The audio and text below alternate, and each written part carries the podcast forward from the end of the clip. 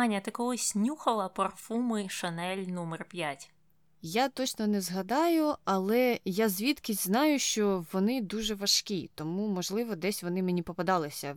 Знаєш, в якихось журналах е, там буває, вкладають такі маленькі парфумчики. Але я не купувала ніколи Шанель номер 5 у мене не було, і не пам'ятаю, щоб хтось із моїх знайомих навіть користувався цими парфумами. Угу, угу.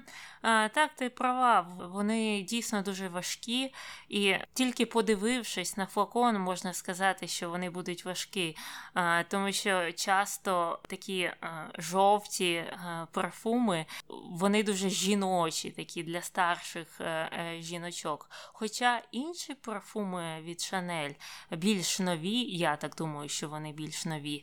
Наприклад, Шанель Chance, вони непогані, і у них є декілька е, варіантів цього парфуму, і всі вони непогано пахнуть. Але про парфуми ми поговоримо пізніше.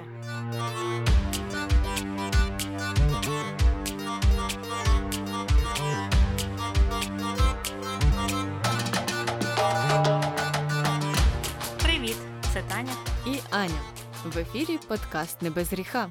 Дискусії про відомих людей, їх досягнення та сумнівні вчинки. Сьогодні говоримо про Коко Шанель. Е, так, і починаємо, як завжди, з цікавих пошуків у е, Гуглі. І е, найпопулярнішими були такі: чому Коко Шанель надихає? Знову я замість Гугла, Гугл вихідний сьогодні. Мабуть, Коко Шанель надихає, тому що вона все ж таки досягла великих висот у модельному бізнесі. Так, про Коко Шанель можна багато чого сказати, але те, що вона мала е, якийсь талант, талант до моди або до бізнесу взагалом, то е, з цим посперечатися дуже важко. Але рухаємося далі. Чому маєток Шанель закинутий? Хм, Ну, я можу тільки припустити, тому що в неї не було дітей, е, та й, мабуть, якихось інших родичів, які могли б доглядати за тим маєтком, але, чесно кажучи, я не знаю відповідь на це питання. Я теж не знаю. Я взагалі із того, що я читала, я не бачила, щоб у неї був якийсь шалений маєток. Всі кажуть, що вона більше свого життя, дорослого життя, прожила в готелі Ріц. У неї був маєток, е, їй там дарували е, якісь е, маєтки, і не один він був. Але я чесно не знаю, що трапилося з цими маєтками, і я просто можу допустити, що не було кому за ними доглядати. І так, коли вона переселилася до готелю Ріц, просто ніхто там не жив, тому ці маєтки закинуті. Окей. А, Ну і останнє питаннячко: як Коко Шанель змінила моду? Коко Шанель сказала так. Викидаємо всі ці корсети і всі ці е, величезні пишні наряди. Е, все повинно бути простим, легким і зручним. Так, і також вона трохи так е, популяризувала штани серед жінок, наскільки я зрозуміла. Е, жінки і до Коко Шанелі їх носили у Першій світовій війні, але вона була одним із піонерів і кажуть, що саме через Коко Шанель ми зараз всі вільно можемо носити штани, е, будучи жінками. Як добре, яке досягнення. Але, мабуть, це таке одне з хороших досягнень Коко Шанель, тому що про неї ми сьогодні будемо говорити багато, і деякі речі, або навіть багато речей, будуть не дуже улесливими. Так, а починаємо ми з короткої справки про Коко. Вона, як, е, мабуть, всім відомо, була французьким модельєром та бізнес-леді. Вона заснувала свій бренд е, під назвою Шанель, звісно. І е, після Першої світової війни вона популяризувала е, спортивний та повсякденний одяг е, як стандарт жіночого стилю. Тобто те, про що говорила Аня. Вона виконала кросети і замінила це більш комфортними е, тканинами.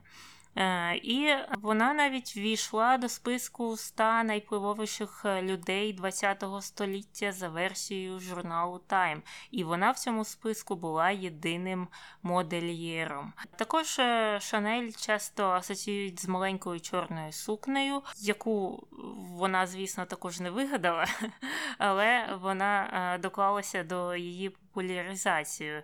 І той самий парфум Шанель номер 5 про який ми вже згадували. Але давай почнемо з самого початку, з її дитинства. Хочеш про це розповісти? Ну, давай. Коко Шанель е, насправді звали зовсім не Коко. Народилася вона під іменем Габріель Бонер Шанель е, у 1883 році, е, і мати її була прачницею, а батько вуличним продавцем спідньої білизни. Ось так на розкладках торгував е, всяким спідням. І дуже цікаво, що при народженні прізвище Шанель було внесено до офіційного реєстру з помилкою, е, і там було написано Шаснель. І Пізніше, вже, е, коли Шанель стала Коко Шанель відомою модельєркою, вона не виправила цю помилку, тому що ось ця юридична процедура зміни прізвища могла виявити той факт, е, що вона народилася у бідній сім'ї, а вона дуже не хотіла, щоб е, усім став відомий цей факт, тому що вона намагалася увійти у вищий шар суспільства суспільства, і е, вона намагалася налагодити зв'язки з представниками там і королівської британської родини, та й е, будь-якої еліти, так званої е, того часу у різних країнах Європи. І їй було дуже важливо, щоб ось цей образ її як людини не із малозабезпеченої родини підтримувався. Ось такий цікавий факт. Але коли їй було 11 років, її мати померла, а батько вирішив, що ой, діти це якось дуже важко, тому давайте, сини, ідіть на роботу е, в якусь сільськогосподарську сферу, на ферму, а доньки шуруйте до монастиря і там будете вжити, а я поїду шукати кращої долі, чи то в Америку, чи то ще кудись невідомо. І так е, Габріель опинилася саме в дитячому будинку, де, що е, важливо зазначити, е, її навчили шити, і, можливо, саме це дало старт її кар'єрі в майбутньому. Угу. І я знаєш про що ще подумала? Що все її дитинство було тим чи іншим чином пов'язано з тканиною, з одежею. Дивись, мама була прачницею, батько торгував спідньою білизною. У притулку е, у цьому сиротинцю е, вона навчалася шити. Тобто реально її все життя було е, якось пов'язано е, з модою або одежею в цілому, е, що мені здалося цікавим. Але в ті часи в притулку вона не любила згадувати, або любила їх згадувати трохи в іншому ключі, коли переказувала про цей досвід своїм друзям та знайомим. Вона переробила його так, що коли мати її померла то батько вирішив відправитися до Америки шукати щастя, а її відправили не до притулку, а до тітки. І до того ж, вона ще любила робити себе трохи молодшою. Вона казала, що вона народилась на 10 років пізніше, ніж коли вона насправді народилася, і що мати її померла в е, ранньому дитинстві, а не коли їй було 12 років. Мені не зовсім зрозуміло навіщо про це було брехати? Мені зрозуміло перше і друге про її вік. А от е, яка різниця в тому, коли твоя мати померла, що це змінює? Ну, знаєш, буває, от людина е, бреше, і вона починає вже в такі деталі вдаватися, про які ніхто навіть і не думав її питати. А вона все розказує і розказує, і все так детально. Ну тому що вона, мабуть, думає, що якщо я розповім е, все у таких деталях, то ніхто і не докопається до мене. Можливо, це була стратегія Габріель. Е, я, чесно кажучи, не знаю, чому вона розповідала такі історії. Та і всі ці речі про те, що ой, я молодша там на 10 чи на 12 років, ніж є насправді. Наскільки це важливо, важко сказати. Можливо, mm-hmm. особисто для неї це і було важливо, але я думаю, що ніхто ж не бігав за нею там і не шукав е, у її кишені свідоцтво про народження. І, мабуть, якщо вона виглядала добре, бо якщо те, як вона виглядає, її влаштовувало, то я навіть не знаю, навіщо було брехати про свій вік. Але то її справа е, хотіла та й е, розказувала усілякі казочки. Повертаємося до її навчання при монастирі, а саме до закінчення цього періоду, тому що після цього вона е, знайшла роботу швачкою, а коли не шила, то почала співати у кабаре. Е, і туди приїжджали кавалеристи, вона була дуже популярна серед них, і саме тоді е, вона, начебто, і придумала собі ім'я Коко. Насправді про це існує багато різних теорій. Одна з з них е, це те, що е, вона надихалася піснею Хто бачив Коко, яку вона часто співала саме в кабаре. Е, потім була ще історія про іншу пісню, яка могла надихнути її. І ще є одна історія про те, що, начебто, її так називав батько. Незрозуміло чому, тому що її звали Габріель, але ну, можливо було якесь таке прізвисько. А також також існує теорія про те, що коко походило від французького слова кокот, і це слово означає коханка. Але навіщо б Габріель придумувала собі таке прізвисько, мені не зрозуміло. Вона так переживала за те, скільки їй років, і е, про те, як вона виглядатиме, якщо вона там е, омовиться, що жила в малозабезпеченій родині. А тут вона раптом стала дуже сміливою і вирішила собі таке прізвисько придумати, яке походило від слова коханка. Ну, не знаю, мені б в це саме в цю теорію якось не віриться. Я не знаю, мені здається, що це може бути трохи різні речі. Одне е, це те, що якісь аристократи б е, здогадалися, що ти із бідняків пішла. А друге це коханка. Знаєш, е, це це трохи інший імідж, і є багато свідчень про те, що вона любила чоловіків і багатьох чоловіків. І е, мені здається, що може це їй і підходить, і може вона пишалася тим, що вона є цією коханкою для багатьох. Я думаю, що ти маєш рацію, і е, така теорія має місце на існування. Пізніше Коко поїхала у курортне містечко Віші, де вона хотіла досягти успіху саме як виконавиця. Ось так е, виявляється, що вона спочатку зовсім не планувала стати модельєркою, а її цікавила ось ця співоча кар'єра або там інші види перформансу. Але е, їй не вдалося там знайти роботу пов'язану зі сценою, і, начебто, сказали їй, що не вистачає в неї неї таланту, і вона була змушена працювати на роботі, яка була пов'язана із цілющою мінеральною водою, якою славилося це місто Віші, і вона там просто її видавала е, людям. Ну і була змушена повернутися назад е, і зрозуміла, що сценічна кар'єра це, мабуть, не її майбутнє.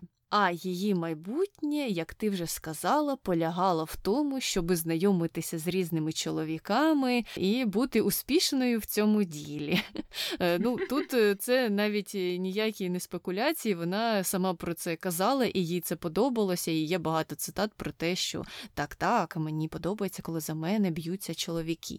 І ось е, першим таким чоловіком, який звернув на неї увагу, був офіцер і спадкоємець текстильної фабрики Етьєн Бальсан. Тоді Шанель було 23 роки, е, і вона на той час почала зустрічатися з Бальсаном. Вони е, протягом декількох років жили в його замку, і той, звичайно ж, дарував їй подарунки, сукні, і існують е, навіть е, теорії про те, що племінник Коко. Андре Палас, який вважався дитиною її сестри Джулії, насправді був е, сином Шанель від цього Бальсана. Хоча ну, це біографи так вважають, але достовірних підтверджень все ж таки е, не існує. Так я не розумію, чому б вона це ховала свою дитину, особливо якщо ця дитина від е, чоловіка, якого вона ем, начебто кохала. Мені здається, що її не цікавила сім'я і ось ці всі родинні цінності, і та родина в традиційному вигляді, якою вона там являлась на той час. Я думаю, що їй подобалося вести такий е, веселий спосіб життя. Ну і ніхто ж не знає, що там було з тим бальсаном. Можливо, він теж mm-hmm. не був готовий до таких е, серйозних стосунків. Тим паче, що вони і не одружені були. Вона вважалася mm-hmm. насправді його коханкою на той час, тому що mm-hmm. якщо ти не одружений, то ти автоматично переходиш в цей розряд. Тому тут я можу тільки допускати таке. А, Так, тоді з цієї сторони це, звісно, зрозуміло. Пройшло декілька років, і вона через самого цього Бальсана познайомилася з його другом Артуром Кейпелом і зав'язала з ним роман е, з другом свого коханця.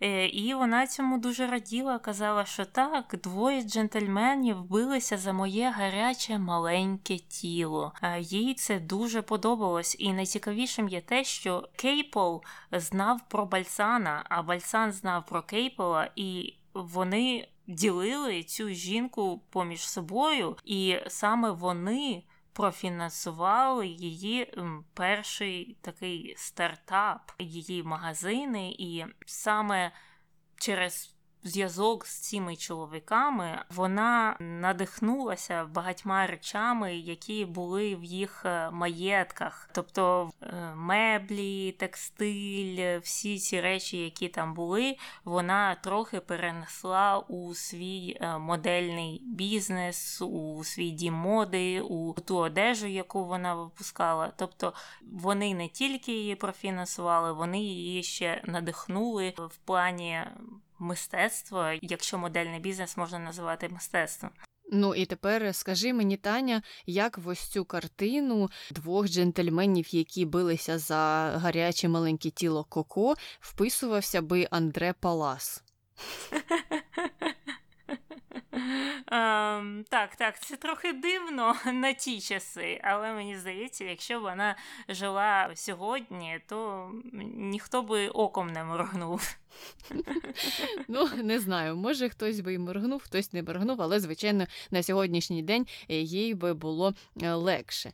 Але йдемо далі. Е, роман Шанель з Кейполом е, був досить довготривалим. Е, дев'ять років вони були разом, і в цей час Кейпл навіть встиг одружитися з англійською аристократкою. Але це не завадило їм. Вони продовжували зустрічатися до того часу, поки Кейпл не загинув в автокатастрофі у 19-му році.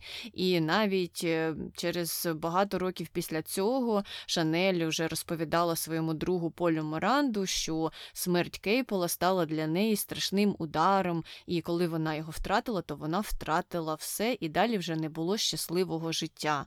Ну, можливо, і так, можливо, і так. Ми ще дійдемо до контроверсії, і там буде багато нещасливих моментів. Але. Ну, втрата Кейпола не завадила їй зустріти багато, багато, багато інших чоловіків на своєму шляху. Е, так, і в неї ще ж залишився бальсан. Тобто одного втратила, а інший залишився. Ну, як мені здалося, вони були її коханцями на одному рівні. Тобто вона не надавала комусь перевагу, хоча. Можливо, Кейпл був її улюбленцем, ми не знаємо. Ну, гаразд, це, звісно, була сумна новина, але рухаємося далі, бо її бізнес перший полягав в тому, що вона стала дизайнеркою капелюхів і ще коли жила з тим самим Бальсаном. Але пізніше вона це хобі перетворила е, в повноцінний бізнес, е, відкрила підприємство і почала широкий продаж е, цих капелюхів. А згодом вона вже відкрила свій бутік ліцензованих капелюхів у Парижі і через декілька років ще й у Довілі. І там вона, окрім е, капелюхів, вже стала представляти одяг, а саме повсякденний одяг, придатний для відпочинку та спорту. І чим відрізнявся цей одяг від іншого одягу, одягу сусіднього магазину, е, це те, що він е, був зроблений з м'яких тканин, таких як трикотаж, і це на той час було. Не дуже популярним, бо тоді ще були в моді корсети та такі цупкі, дуже цупкі структуровані тканини. Їй це не подобалося. Вона надавала перевагу більш комфортному одягу для жінок, якого на той момент ще й не досить багато було або зовсім не було. Так що вона в цьому плані була е, першопроходцем. Так, і ось на гроші Кейпела вона якраз і відкрила цей бутик, де вона виставила одяг, який був не схожий на те, що продавалося на той час, на те, що носили жінки на той час, і хотіла дуже, щоб одяг жіночий був настільки ж сучасним, як і чоловічий. І саме оцей трикотаж, про який ти говорила, вона ж використовувала, тому що з нього тоді шили чоловічу спідню білизну, і це, начебто, було дуже зручно. А чому б тоді і весь інший одяг з нього не шити? Навіщо нам ті корсети? Викинути, викиньте їх е, і будемо ем, ставати прогресивнішими.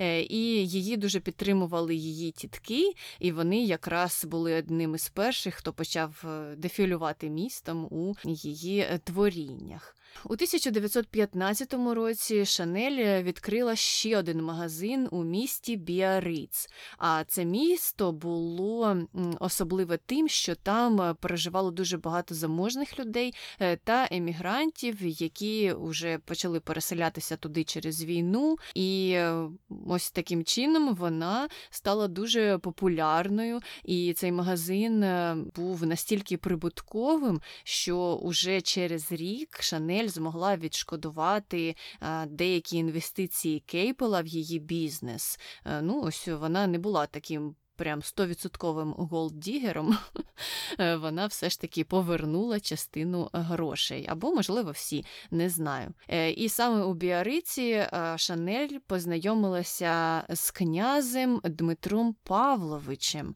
І, звичайно ж, звичайно ж, в них зав'язалися романтичні стосунки, як же без цього. І вони протягом багатьох років підтримували досить тісний зв'язок. Я знаю, що ще подумала про ці корсети.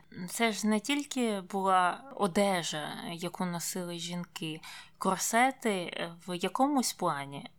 Вони ж заміняли спідню білизну, тобто корсети е, носили замість того, що зараз носять лівчики, тобто вони підтримували груди. І я думаю, що, мабуть, в той самий же час, е, коли Шанель та, мабуть, всі інші почали запускати е, більш е, комфортну одежу для жінок. В той же час, мабуть, і став розвиватися бізнес верхньої спідньої білизни для жінок. Ну, треба подивитися, коли було перше шоу Вікторія Сікрет. Можливо, саме у 1917 році, після е, того, як Шанель відкрила всі оті свої декілька магазинів.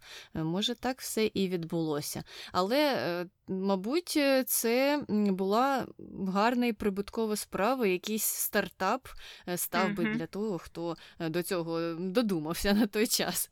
Ну, Хто знає, можливо, ми ще й до нього доберемося в нашому подкасті. Побачимо. Так, але поки ми продовжуємо з Коко, вже у 1919 році вона зареєструвалася як кютюр'є та заснувала свій будинок моди в Парижі. Е, і вже десь через 10 років вона так е, збагатіла, що володіла п'ятьма будинками на вулиці Камбон в Парижі, що ем, є досить престижною вулицею там. І на додаток до одежі і модних колекцій, які вона випускала, вона ще розробляла танцювальні костюми для російського балету. І також е, вона працювала над костюмами у постановках Дягілєва. Тобто вона знає, що вона знала, як знайти потрібних людей, мені здається. Вона мала той талант, що е, навіть будучи е, з такого скромного походження, вона могла знайти контакт з будь-ким, чи то з британськими аристократами, чи з російськими, чи з власними французькими. Для неї, е, знаєш, для неї не було. Ніяких стопів. Мені здається, вона була тою людиною, яка могла говорити з будь-ким. Однозначно, і крім того, вона і не соромилася ось цих своїх зв'язків з чоловіками, і вона вважала, що так, ну подумаєш, я там з тим е, зустрічалася, а там з двома одразу. Зате це допомогло мені піднятися вверх по кар'єрній драбині, і нічого тут такого я не бачу. Е, тому вона частково навіть е, не соромилася цього і ділилася цим у своїх спогадах, розповідала своїм друзям. Ось така була Коко Шанель. І про її досягнення у моді в часи Першої світової війни ми поговорили. А тепер е, перейдемо до розробки парфумів. Е, до речі, є один з міфів, що це все сталося випадково. Але правда полягає в тому, що е, Шанель сама парфуми, звичайно ж, не розробляла. Вона там не сиділа з цими пляшечками, не переливала все, як у тому фільмі Парфумер. Вона замовила замовила розробку парфумів у Ернеста Бо, і він е, їй представив кілька варіантів, е, і з них вона обрала п'ятий. Ось так і були створені е, парфуми Шанель номер 5 А флакон сам був змодельований за зразком пляшки для віскі, якою користувався Кейпл. І багатьма речами Кейпела вона надихалася, як ти вже сказала. Це можна було побачити у всяких там лініях і в геометрії геометрії образів, які вона створювала. І, звичайно ж, е, як вже всім відомо, ці парфуми одразу стали хітом продажів і до цього дня теж е, є досить популярними. Але з ними пов'язана дуже цікава історія, е, тому що у 22-му році Теофіл Бадер, який був засновником галереї Лафаєт, представив Шанель підприємцю П'єру Вертхаймеру та його брату. І вони всі були дуже зацікавлені у цих парфумах Шанель номер 5 І Бадер сам хотів продавати е, їх у своєму універмазі. І через ем, декілька років Шанель уклала угоду е, з цими братами Вертхаймер, а також із Бадером. І ось ці брати вони були директорами парфумерно-косметичного будинку Буржуа та погодилися забезпечити фінансування виробництва парфумів за 70% прибутку. Е, Бадер же отримав би 20% за те, що він е, представляв, е, скажімо так, місце для дистриб'юції цього продукту, а Коко Шанель залишилося 10%. І так вийшло, що спочатку вона просто була не зацікавлена всіми цими діловими питаннями, що досить нетипово для неї, мені здається але вона ось не хотіла вникати в це виробництво і дистриб'юцію, і тому вона, начебто, доручила все це зробити іншим людям. І в кінці кінців отримала всього 10%. Е, і, звичайно ж, пізніше вона була незадоволена такою домовленістю і довго працювала над тим, щоб отримати повний контроль над цими парфумами. Е, і про це ми ще згадаємо трошки пізніше. Але уже в 40-х роках прибуток від продажів Шанель номер 5 перевищив 9 мільйонів доларів на рік. Що я думаю, було немало. Але давай повернемося до романів Шанель, бо у 1923 році вона знайомиться з герцогом Вестмінстерським Х'ю Гровенером. І е, їх роман тривав е, досить довго, 10 років, і е, саме з цим чоловіком починається ряд контроверсій в житті Шанель. І, звісно, для Шанель одного чоловіка не було достатньо. Вона паралельно знайомиться з принцем Уельським Едвардом VIII і також починає з ним романтичні стосунки. А ти можеш е, розказати, які контроверсії були пов'язані з Х'ю? Я трошки натякну, тому що ми, звичайно ж, глибше про них поговоримо у розділі контроверсії, але цей Х'ю е, був не дуже гарною людиною і мав багато стереотипних думок і активно ділився ними з Шанель та ще й підкріплював її власні якісь стереотипні переконання щодо суспільства і казав: так, так, молодець, е, ми кращі за інших людей. Ось такі такий буде вам невеличкий натяк, спойлер-спойлер, дійдемо до цього всього е, у контроверсіях. А поки йдемо далі, у 30-х роках почалася, скажімо так, е, світова експансія Шанель або хоча б західна, тому що, перебуваючи в Монте-Карло, вона познайомилася з голівудським режисером, який запропонував їй пропозицію, від якої було дуже важко відмовитися. Е, за мільйон доларів на той час, що сьогодні становить приблизно 16 мільйонів доларів США, вона повинна була два рази на рік приїжджати до Голівуду і шити там костюми для місцевих зірок. Звичайно ж, вона прийняла цю пропозицію, їй багато чого оплатили, там і якийсь потяг їй власний виділили, такий просто, який був не схожий на всі звичайні потяги того часу. І вона з радістю їздила в Голлівуд і розробляла одяг для Глорії Свонсон, Іни Клер, Грети Гарбо і Марлен Дітріх. Але пізніше виявилося, що Шанель не така вже й задоволена тим Голівудом, і він її не вразив, тому що е, вона вважала, що е, вся ця культура дуже інфантильна і. Через декілька років сказала, що ні, я туди не поїду, Голівуд це столиця несмаку, і там все дуже вульгарно. Я б е, хотіла почути більше деталей. От що саме їй не сподобалося в Голлівуді, і чи їй взагалі США в цілому не сподобалося? Знаєш, як е, бувають такі люди? Е, вони взагалі е, вважають, що ця вся країна це столиця несмаку. Чи щось саме про Голлівуд їй не сподобалося? Ти знаєш, це могла бути картина, як у якомусь із фільмів, коли хтось приїздить до Америки і тільки ну, виходить, ну не знаю звідки там з аеропорту, чи з вокзалу, чи як вони там добиралися, чи з порту морського.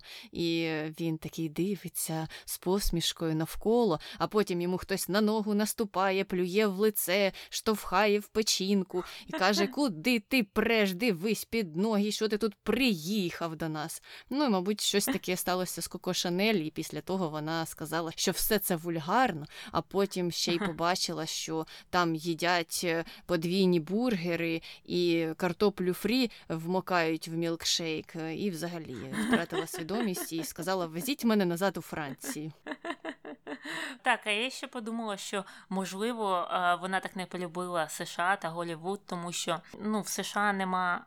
Справжньої аристократії, правильно? Так, тут є відомі люди, і, мабуть, аристократією США якраз і є голівудські зірки, і вона це не сприйняла. Для неї аристократи це там королі, королеви, принцеси, такі люди. А оці, от е, знаєш, якісь Мерленд Дітрих та Грета Гарбо, вони ж теж з якогось села вийшли. Ні, ні, ні, це для неї не підходить таке. Та й вони, мабуть, її всі зразу ж розкусили, адже вони ж е, були mm-hmm. дуже схожими на неї. Е, теж mm-hmm. вихідці, як ти сказала, з можливо малозабезпечених родин, які самі дерлися, дерлися по цій драбині, і такі зразу угу, ми mm-hmm. тебе знаємо, ми тебе бачимо. Так, ти одна з нас. Але е, гаразд, залишаємо США, повертаємося до Парижу, і на той час в культурному домі Шанель вже працювало більш ніж 4 тисячі людей. Але але в ті ж самі часи її позиція як е, ікони моди вона трохи захиталася, тому що, як ми знаємо, мода змінюється. А вона все ще робила акцент на цьому хлопчачому вигляді, на коротких спідницях, які стали раптом виходити з моди. І також ті от е, проєкти Шане для Голівуду. Е, вона та мала надію, що це покращить якось її репутацію і імідж, популяризує її бренд, але не сталося, як гадалося. Воно не справило майже ніякого враження на європейську аристократію, мабуть, е, як їй хотілося. І е, гірш за те, на горизонті з'явилася ще одна модельєрка Ельза Скіапареллі, яка створила більш інноваційні дизайни, які інтегрували мотиви сюрреалізму, і на ці дизайни були дуже схвальні відгуки критиків. І саме в той час ця Ельза стала привертати на себе е, більш за все уваги і відвертати таким чином увагу від е, Шанель. А потім, як відомо, ще й почалася війна, і взагалі про моду як таку багато людей просто забули. Угу. І саме тут, я думаю, можна переходити до контраверсій, тому що з початком Другої світової е, вони й почалися. Ну, або вони почалися трошки раніше, але найбільші найбільші були пов'язані саме з цим. І почати я пропоную з найбільшої контроверсії. Це події в житті Шанель е, пов'язані саме з Другою світовою війною. У 39-му році, на початку Другої світової війни, якраз Шанель закрила свої магазини, сказавши всім, що все мода закінчилася. Зараз не час для моди, і можна було подумати, що ну правильно, мабуть, звичайно, це все зрозуміло, але вважається, що все було не так просто. Тому що очевидно, що в результаті цих дій 4 тисячі робітників втратили роботу, а саме її біограф Хел Воган припускав, що вона використала початок війни як можливість Таня, ха-ха-ха, помститися проти тих робітників, які страйкували за більшу заробітну плату та скорочення робочого часу у французькому робочому страйку е, за декілька років до того. Ти не помітила, що є одна така риса, яка поєднує майже всіх наших героїв, так сказати, е, випусків, які були до цього. Звісно, я це помітила, і це всі підприємці, про яких ми говорили, вони всі звільняли своїх працівників, е, щоб ті не об'єдналися в якусь профспілку або не вимагали підняття заробітної плати. І мені здається, що е, з новими випусками ми будемо спостерігати за цим все більше і більше. Так, і це дуже цікава спільна риса е, всіх цих людей. І крім того, закриваючи свій будинок моди, Шанель заявила про свої політичні погляди, тому що вже не боялася ділитися з багатьма людьми з її оточення, переконанням, яке дуже порадувало б Генрі Форда. А воно полягало у тому, що євреї становлять загрозу для Європи. Цікаво, вони знали один одного? Не знаю, але я думаю, що якби вони зустрілися, то вони один одному дуже б сподобалися. Mm-hmm. І дружина mm-hmm. Генрі Форда повинна була б дуже переживати про те, що він може зацікавитися ось цією Коко Шанель із Франції. Я теж так подумала. Але це тільки початок її контроверсії.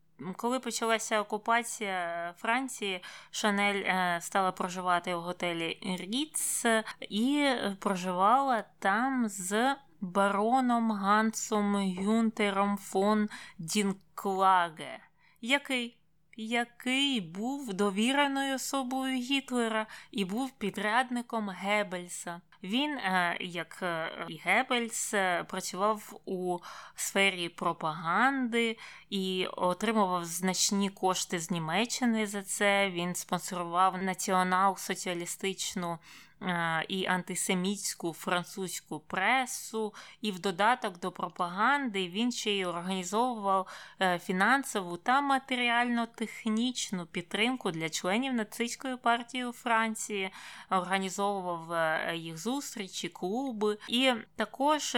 Проводив операції по пропаганді серед студентів та професорів університету Сорбонни знаєш, е, вона не перебирала якось чоловіками, тобто вона з однієї сторони перебирала, е, з іншої, всі чоловіки в її житті були впливовими. Деякі з них були багатими, а інші просто е, займали якісь високі позиції, і, мабуть, це їй подобалося, і вона не звертала увагу на те, які жахливі ті позиції були. Хоча чого б вона на це звертала увагу, якщо вона мала такі ж самі погляди. Е, так, е, я тільки ну, хотіла додати, що коли вона писала список, знаєш, як е, буває, пишуть плюсів і мінусів отого Дін Клаге, то серед плюсів було ну, він дуже впливовий, це плюс. Нацист. Плюс, звичайно. Чому ж ні? Я ж така сама. Тому не дивно, не дивно, що вона зв'язалася з ним, і, звичайно, е, дуже класно жити в готелі Ріц е, в той час, коли всі побираються, і багато представників е, твоєї країни пішли у партизани і борються проти цих нацистів. Ти собі живеш в Ріц, і Хоча багато жінок у той час у Франції були покарані за будь-які стосунки, а тим паче за якісь сексуальні стосунки з німецькими офіцерами, Шанель, звичайно ж, з такими діями не стикалася ніхто, її нікуди не забирав, не арештовував е, і не карав ні за що.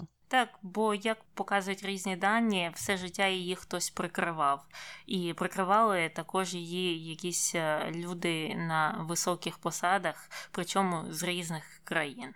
Але ми до цього, мабуть, ще дійдемо. А поки продовжуємо з нацизмом і повертаємося до історії з парфумами Шанель номер 5 Як пам'ятаємо, вона підписала той е, контракт, е, за умовами яких вона отримає 10% прибутків від продажів тих парфумів, але вона нічим не займається. Тобто вона просто отримує ці гроші за ім'я Шанель. З початком війни це їй раптом стало не подобатися, і вона вирішила, що треба прибрати все собі, всю цю компанію парфуми Шанель і ті брати Вернхаймери. Вони були євреями, а за законами а, окупованої Франції того часу будь-хто, хто належить до так званої арійської раси, міг е, забрати бізнес у євреїв. Е, що Шанель і намагалася зробити. Вона написала клопотання до німецьких чиновників і сказала: Я Арійка, віддавайте мені мій бізнес. Але, але, Вертхаймери це передбачали, і вони були розумніші, бо вони переписали цей бізнес на француза Фелікса Аміо, який також був підприємцем, і таким чином. Їй не вдалося загарбати цю компанію собі, бо німецькі чиновники відхилили, бо і Шанель Арійка, і той француз Аміо Арієць, і так просто у них це не забереш. От якщо б він був євреєм, то звісно, звісно. Так що тут її застала невдача, але потім це вирішилося, і вирішилося вже після е, завершення війни. Вони пішли на переговори Вертхаймери та Шанель і домовилися до мирної угоди. І м, на нових умовах Шанель е, стала отримувати прибуток від продажу всіх е, е, парфумів Шанель номер 5 у сумі еквівалентній 9 мільйонів доларів на наш час, і вона отримувала 2% від всіх продажів Шанель номер 5 у всьому світі. І крім того, крім того, брати Вертхаймери погодилися ще й на утримування самої Шанель. Тобто вони оплачували всі витрати на життя Шанель до кінця її життя. А як ми знаємо, Шанель любила богемне життя.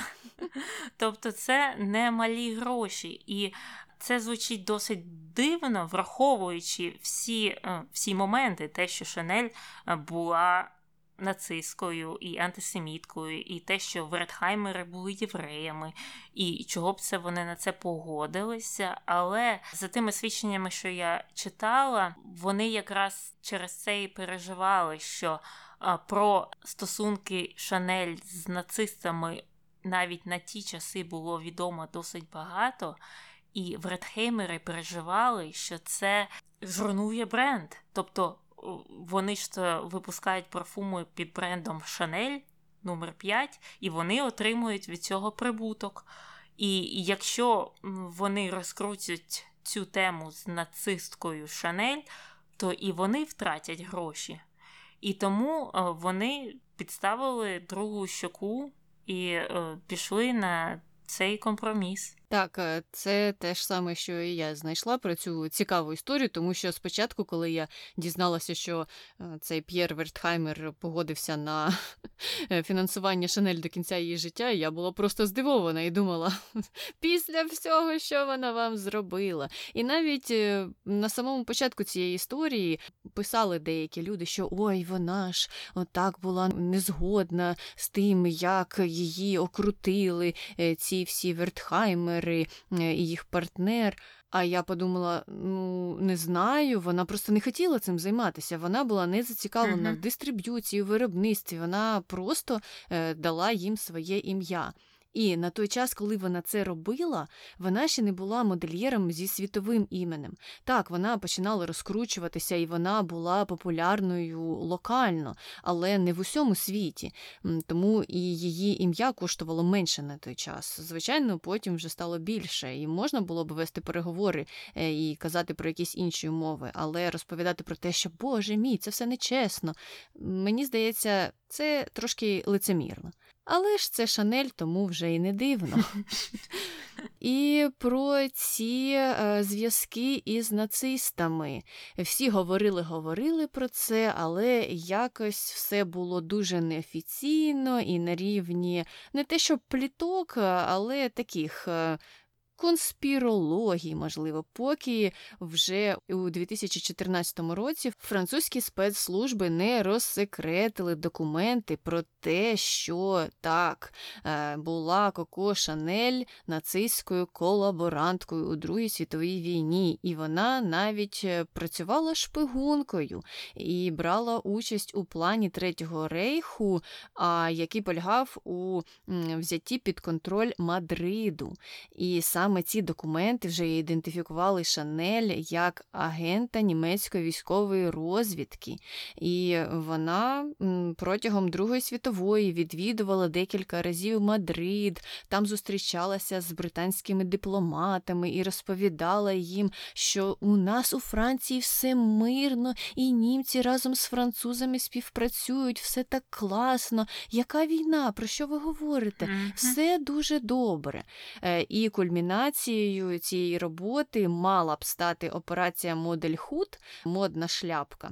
Ну, Вона відбулася, але е, не було Е, ось ем, такого результату, на який сподівалася Шанель та її союзники-нацисти. Ця операція полягала в тому, що Шанель мала відвідати Мадрид у 43-му році е, і переконати посла Великобританії в Іспанії про можливу капітуляцію Німеччини, е, адже тоді війна була вже схилена до перемоги союзників, і, мабуть, німці хотіли там здатися трошки слабшими і якось щось з цього отримати. І крім того, Шанель у Мадриді мала також зустрітися з Черчиллем і теж е, поспілкуватися з ним про те, що ой, ну нацисти вони ж не такі погані, як здається. Насправді з ними можна співпрацювати.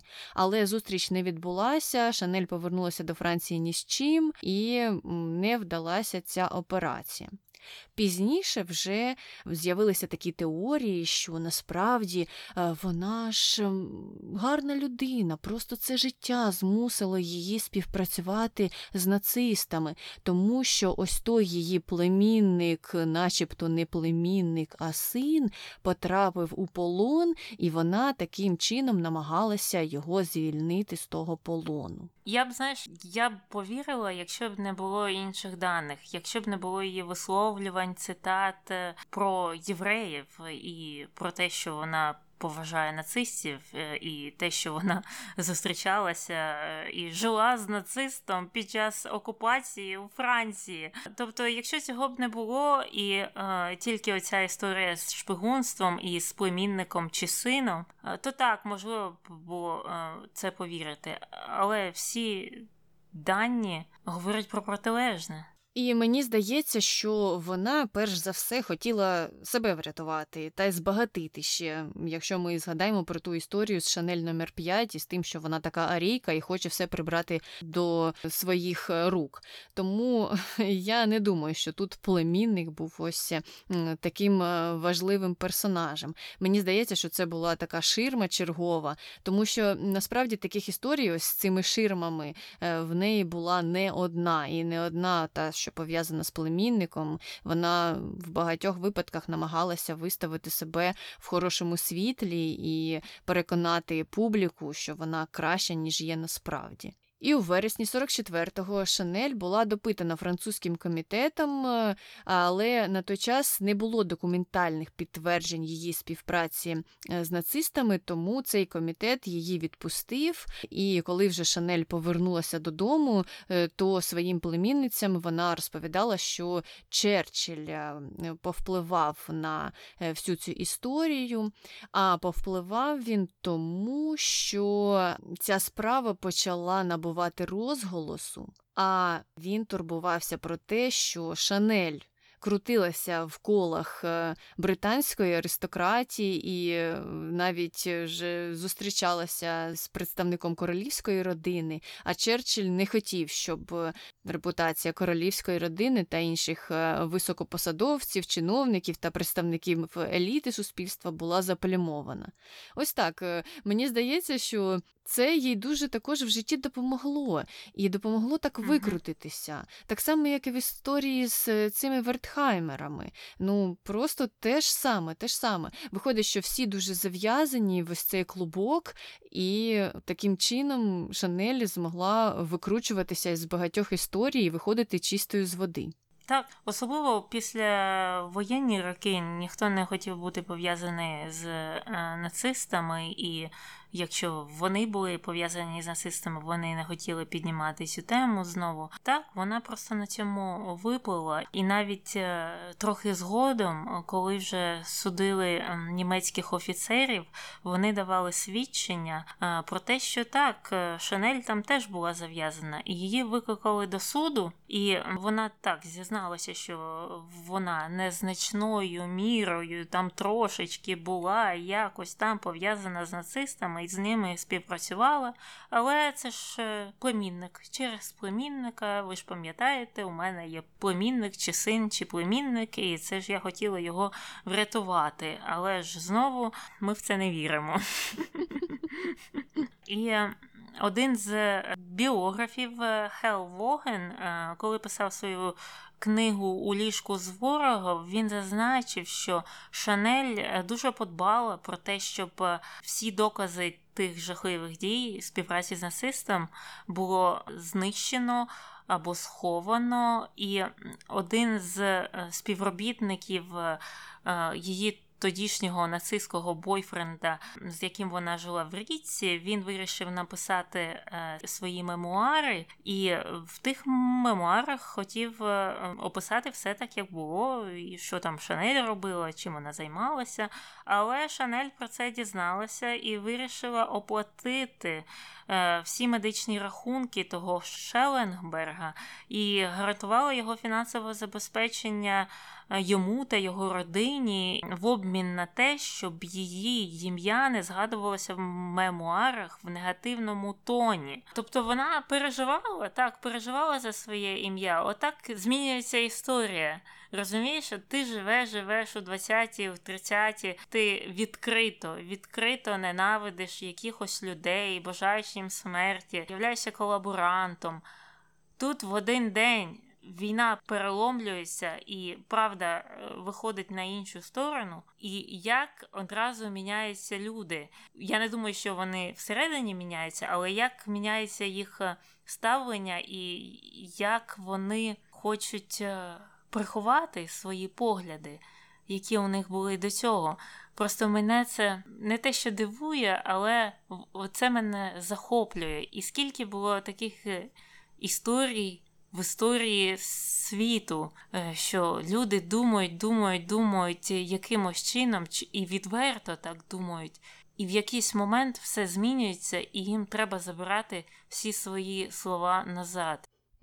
Але було б і непогано, якби Шанель забрала всі свої слова назад і публічно б сказала, що вибачте мене, будь ласка, всі, проти кого я висловлювалась. До речі, я зустрічала е, такі мотиви у книжках, е, які були пов'язані з євреями, а саме з модою теж на той час. І там якраз і озвучена була така думка про те, що бренди, всі відомі люди е, повинні вибачитися, повинні показати свою відповідальність за ті дії, які були в той час. Так, ми розуміємо, що можливо вона мала співпрацювати з нацистами, щоб е, зберегти своє життя, життя своєї родини. Добре, добре, ми навіть закриємо на все це очі. Просто скажіть, що вам соромно, і ми Постараємося uh-huh. прийняти це ваше вибачення, і, можливо, зможемо якось, хоч трохи забути, наскільки страшною була та ситуація. Але ж ні, вона просто uh-huh. вирішила, що ой, зараз я тут доплачу, е, там uh-huh. я прикрию трошки свій зад, і все буде добре. Найбільша іронія була б у тому, якби всю цю операцію з відбілювання репутації фінансував би той самий Вертхаймер. Шанель фінансувала родину Шелленберга, а Шанель, в свою чергу, фінансував Вертхаймер. Ось таке замкнуте коло вийшло. Ну, я думаю, ще, е, що ми ще будемо у майбутньому спостерігати за такими подіями, коли люди, які зараз їздять е, вільно відпочивати до Криму, наприклад, через 50 років будуть ховати всі дані про те, що вони колись під час окупації їздили відпочивати до Криму. От побачиш. Угу. Але з Криму їдемо до Швейцарії разом із Шанель, яка в 45-му році вирішила перебратися туди. Ну а що, гори, свіже повітря, все класно, е, і там вона прожила кілька років, і е, саме частину з цих років вона жила з тим самим Дін Клаге. Тобто. Там вона виступала в суді і розповідала, що ні, ні, я ж ні в чому не винна, а потім переїхала в Швейцарію та й продовжила своє життя. І е, ми знаємо, що до війни вона поставила свою діяльність на паузу, та й після війни вона теж не поспішала е, знову відкривати свій будинок моди. Е, зробила вона це вже коли їй було за 70. Е, в 54-му році її будинок моди відкрився, і, звичайно ж, його фінансував все той же П'єр Вертхаймер. Дуже зручно. І у 54-му вийшла її нова колекція на яку французи відреагували досить холодно, але американці і британці сказали, що Боже, це ж прорив у моді. Uh-huh. Шанель повернулася. Ми її так довго чекали, хоча в Америці ми про неї знати не знали та й забули. Але ні, ні, ні, повернулася молодець. І мені досить дивно було це читати, тому що ну. Так, французи пам'ятали ще про неї, про її діяльність, а їх союзники вирішили, що та ні, ну це ж мода, ну мода і політика пов'язувати ніяк це все не можна, тому mm-hmm. хай mm-hmm. працює. Як то кажуть, історія повторюється. І згодом, через декілька десятиліть у 1971 році в готелі Ріц Шанель померла. До речі, вона у цьому готелі проживала аж 30 років. Що досить цікаво, що вона була не зацікавлена у своїх будинках е, в Парижі, у своїх маєтках, бо ну не знаю, якось жити в готелі. Хоча, мабуть, там у неї був такий номер двохповерховий, е, що для неї різниці не було, але е, мені здається, це досить цікавим. І і на той час, коли вона померла, майже помер її бренд Шанель, бо він на той час втратив майже всю популярність. Але а, на роль креативного директора назначили. Карла Лагерфельда, саме того Карла, який оживив компанію Шанель. Він диверсифікував одежу, яку вони пропонують, трохи там все позмінював, а також модели, які вони використовують, щоб. Е, знову ж таки, трохи відбілити імідж Шанель, бо люди ще в ті часи пам'ятали про її антисемітське минуле. І йому це вдалося, і по сьогодення Шанель є одною з найпопулярніших, е, мабуть, е, марок е, одежі і користується дуже великим попитом. Але Карл Лагерфельд він також не без гріха, і я думаю, що ми про нього ще поговоримо.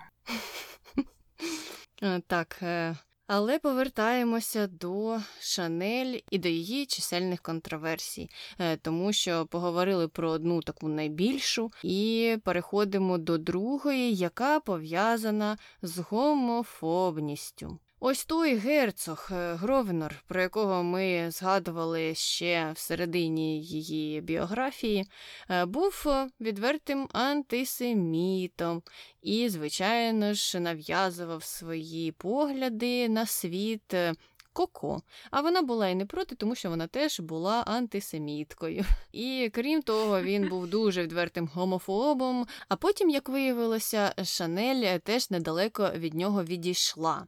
Е, у 46-му році е, її друг Пол Моранд е, цитував її і казав, що вона йому писала такі речі: Гомосексуали я бачила, як ці жахливі люди руйнували молодих жінок, наркотики, розлучення, скандали. Вони будуть використовувати будь-які засоби, щоб знищити конкурента та помститися жінці. Квіри хочуть бути жінками, але з них виходять паршиві жінки. Який жах. Ну, це ж е, просто чиста зазрість. Вона ж жила таким стилем життя, що ну не можна про неї сказати, що вона от не полюбляла там наркотики, не любила скандали, не зустрічалася з різними чоловіками, не намагалася знищити двох євреїв під час Другої світової війни і відібрати у них компанію. Вона сама це все робила, а потім наговорювала всі ці речі на геїв з якоїсь причини. В тому то й справа, що я навіть не впевнена, що всі ці люди, на яких вона наговорювала, були настільки жахливими, наскільки вона була, е, звичайно ж. Але цікаво те, що е, є припущення, що Шанель сама мала стосунки з жінками. Тобто я розумію, що гомофобкою вона була тільки стосовно чоловіків-геїв, е, чи як це працювало в її голові, я не знаю. Е, але існує така історія, що вона була досить близькою із своєю подругою Вірою Ломбарді, е, і саме її долею під час е, війни вона дуже переймалася, навіть писала листи Черчиллю про те, щоб він допоміг е, вірі, ем, так як у її італійському паспорті стояла німецька віза, яка її могла дискредитувати, і її могли б відправити до в'язниці. Тобто вона ну просто дуже дуже дуже переймалася її долею, і існують свідчення про те, що це була більш більше, ніж просто дружба. І ну, це просто жахливо. Я ні в коєму разі не виправдовую гомофобство в будь-якій там іншій ситуації, але. В цій ситуації ну це просто. Якщо ти вже е, до цього, коли бачиш гомофобство, ти думаєш, що нижче е, плінтуса не можна опуститися, то ось Шанель опускається ще й нижче. Це коли ти сама маєш стосунки з жінкою, але ти ненавидиш всіх інших людей, які а, також хочуть мати стосунки з е, людьми, які їм подобаються. Е, я, до речі, читала, що ця Віра Ломбарді, її ж. Е, здала Шанель з однієї сторони через неї дуже переймалася, а з іншої хотіла її використовувати у своїх шпигунських німецьких планах. Хотіла якось через віру дістатися до високопосадовців Великобританії чи Іспанії, і Віра це просікла. І коли вона е, дійшла до посольства, вона там всім розповіла: Ах, ця Шанель, вона німецька шпигунка, не вірте їй. І так провалився цей шпигунський план Шанель. Ну, хоч, знаєш, десь карма її накрила, хоч у якійсь малесенькій справі. Угу. Ну і завершуємо наші контроверсії однією маленькою, яка може звучати не дуже важливою в порівнянні з нацизмом та гомофобією, але все ж таки про Шанель кажуть, що це саме вона популяризувала засмагу. Вона якось поїхала відпочивати в Канни своїм герцогом і папераці, чи хто там зробили її фотографії. І вона там була з засмагою, і таким чином вона ввела це в моду і казала, що все білосніжкою вже бути не модно, треба засмагати. І до сих пір, до сих пір вважається, що більш засмагла шкіра являється я не знаю, більш здоровою, красивою, молодою. Ну, я якось так. Ну, не знаю, мені здається, що багато науковців е, з цим би посперечалися. Але ж е, крім того, що вона ввела тренд на засмагу, вона ще й це монетизувала, тому що вона почала продавати креми для засмаги. Тому тут навіть таке подвійне дно було ну, в цій контроверсії. Вона ще й на цьому заробила. Ну, це Шанель, тому мене вже це не дивує. Отже, розповіли ми про всі відомі або там найважливіші контроверсії, пов'язані з Шанель, е, і тепер час перейти до конспірологічних теорій. І перша теорія пов'язана з логотипом. Вважається, що, начебто, Шанель.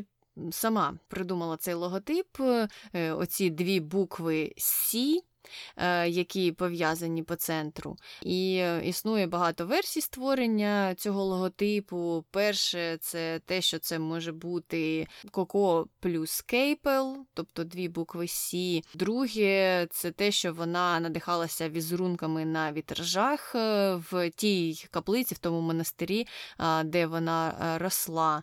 А третя теорія пов'язана з тим, що схожі емблеми були у Медичі та у королеви Клаудії І. І саме в них е, Шанель так трохи поцупила, позичила е, цей дизайн. Е, я не знаю, я читала тільки те, що вона сама сама все це придумала. Ну і uh-huh, тут uh-huh. важко щось доводити, особливо зараз, коли ти бачиш, що всі усіма надихаються. Хтось випустить uh-huh. косметику у е, пудровому рожевому дизайні, а потім 10 інших брендів таку ж саму косметику з таким самим дизайном випускають і кажуть, ми ж просто надихалися. Тут нічого такого. І ніхто ні з ким не судиться, тому ну, мені важко оцінювати, наскільки були дії Шанель сумнівними. Ну, Клаудія перша та медичі вже її не засудять. Це точно.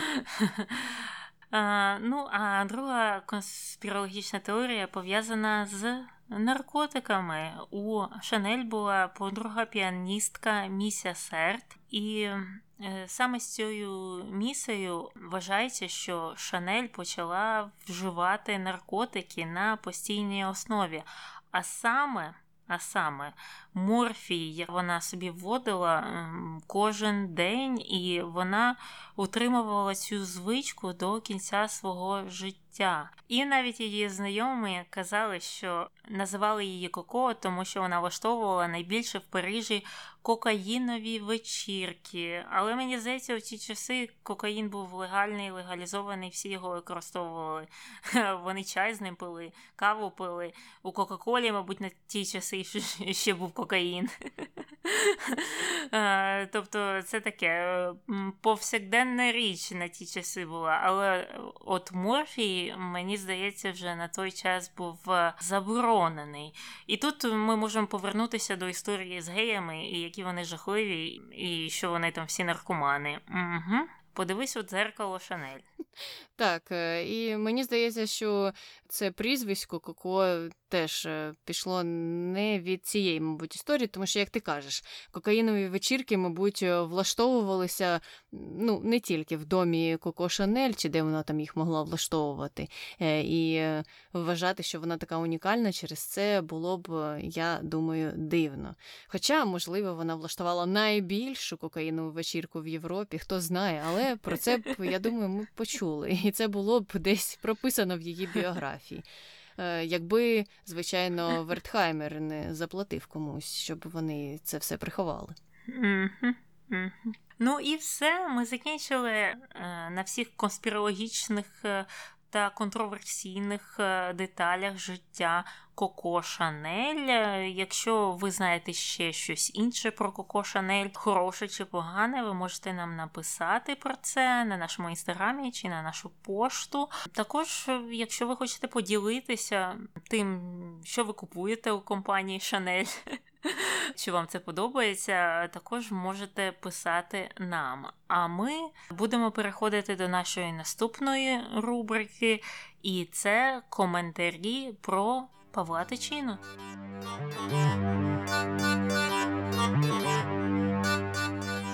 Коментар перший. Краще з'їсти кирпичину, ніж читать Павла Тичину. Це про пізнього тичину говорили його сучасники, і нам це в школі розказували. Так, я я чула цю цитату і цей вислів від багатьох. Нам такого в школі не казали, наскільки я пам'ятаю, але я також пам'ятаю той інший вірш чи пародію трактор в полі дир-дир-дир, там хто за мир, а ми за мир, чи якось так. Оце я точно пам'ятаю. Я теж пам'ятаю про трактор, тому що, як я казала в минулому е, випуску, ми читали на пам'ять декілька е, віршів Павла Тичини, і один із них можна було самостійно вибрати. І ось моя однокласниця була така хитра і розумна, і сказала: А я вивчу його вірш Трактор в полі дир-дир-дир. Ну і там було всього два рядки, і вона думала, що вона така буде хитра і е, продекламує його, але не вдалося, звичайно ж. Так це справді його вірш, я думаю, це пародія. Так, так, це пародія. Мені здається, що це не його вірш, uh-huh. тому що е, тичину дуже багато хто пародіював, і ось ця фраза про кирпичину, вона є таким свідченням. І багато писали всяких шаржів, е, там малювали на нього. Коротше кажучи, е, публіка досить критично ставилася до е, другої половини його творчості. Коментар другий.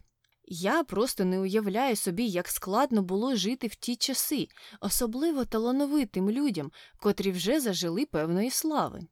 Я думаю, так, е, взагалі, будь-якій людині тоді було важко жити у 30-ті, у 40-ві. Це просто жахливі часи. Але мені щось здалося, що він славу свою набув найбільшу вже в радянські часи. Тобі так не здалося? Він е, дійсно набув е, більше розголосу, ну тому що просували його активно. Угу. Ось чому. Тому що до цього йому ж е, треба було бігати від газети до газети і шукати, де б його опублікували, і самому собі бути промоутером. А тут з'явився такий величезний продюсер, який е, був радий його просувати будь-де. Тому в цьому плані, звичайно, це було легше. Але наскільки його творчість стала багатшою, ну це вже таке питання питання. Коментар третій. Жорстокий нелюдський світ більшовиків переламував долі мільйонів людей. Просто про деяких нам відомо більше, ніж про інших. Ну, я думаю, так. Про деяких відомо більше, бо це поет і голова Верховної Ради, і комісар. І і це нормально, мені е, здається, так були переламані долі і звичайних сільських вчителів, і фермерів, і якихось робітників, але про них вже не пишуть книжки, звичайно. А так як Павло Тичина був досить відомою людиною, то його кісточки і перемивають. Так, і ми в тому числі.